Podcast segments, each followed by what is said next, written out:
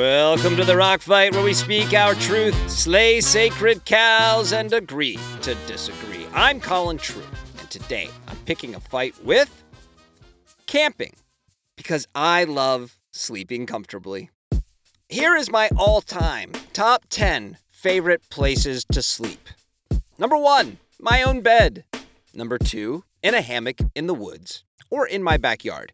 Number three, my couch with the white noise from a football or baseball game knocking me out. Number four, my recliner.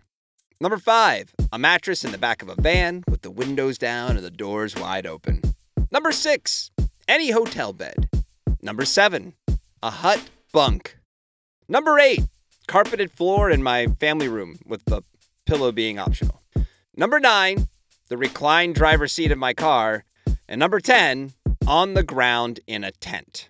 You know, I probably could have listed a few more before getting to the tent option, but I try to keep these episodes short because I want to be considerate of your time. Look, I like camping. I really do. But I like it the most when it's a supporting element or crucial component to another activity and not the main activity itself.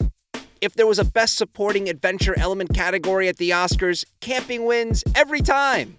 But if camping was nominated for the main adventure element category, I'd be mounting a counter campaign so fierce it would make Andrea Riseborough blush. I own a shit ton of camping gear. My family and I go car and backcountry camping every year. I have wonderful memories from many camping trips. I've already started planning several close to home overnighters for this year. But the times when camping straight up rules are when it's related to other things that I'm doing. If I'm out with pals or my family, or we're on a river trip or a backpacking trip, a mountain biking trip, and we're off the grid or even off the road at a trailhead, camping takes everything up a skosh. It's the glue that holds the whole thing together, the difference between a short outing and a committed adventure. But what is glue without the things to hold together? A big sticky mess. Mm-hmm. You'd think that choosing a bed over the ground wouldn't be that hot of a take, but don't forget that there are loads of people out there who pack up their camping gear, drive to a campground, and just chill out at their campsite, sleep in a tent for a night or three, run a generator and watch Netflix on a TV they brought, get a little drunk and rowdy, and then pack up and drive home. And this isn't like on a cross country trip.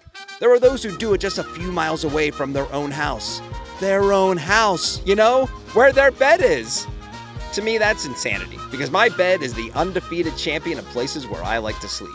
And it's also not really that much of a hot take to say that if you give me the option of going out for a big day and then have an inconvenient drive that leads to me getting either to my own bed or a hotel, or we can just hang out and sleep in a tent, I'll take the drive.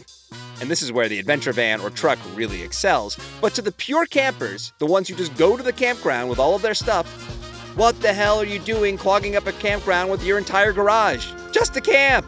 Look, we pick fights on this show. It's what we do. But you know, I'm not picking a fight with the people who do that. Because it's the crazy ones that always win. So, hey, buddy, you enjoy that campsite party.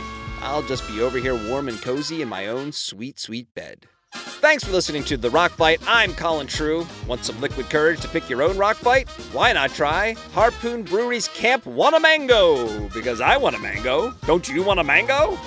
We are the self proclaimed most exciting new podcast in the outdoor space, and we want you to pick a rock fight with me. What's your favorite mountain sport, movie, piece of gear, trail, mountain town, beer, coffee, or campfire song? Email us your comments and suggestions to myrockfight at gmail.com. The Rock Fight is a production of Rockfight LLC.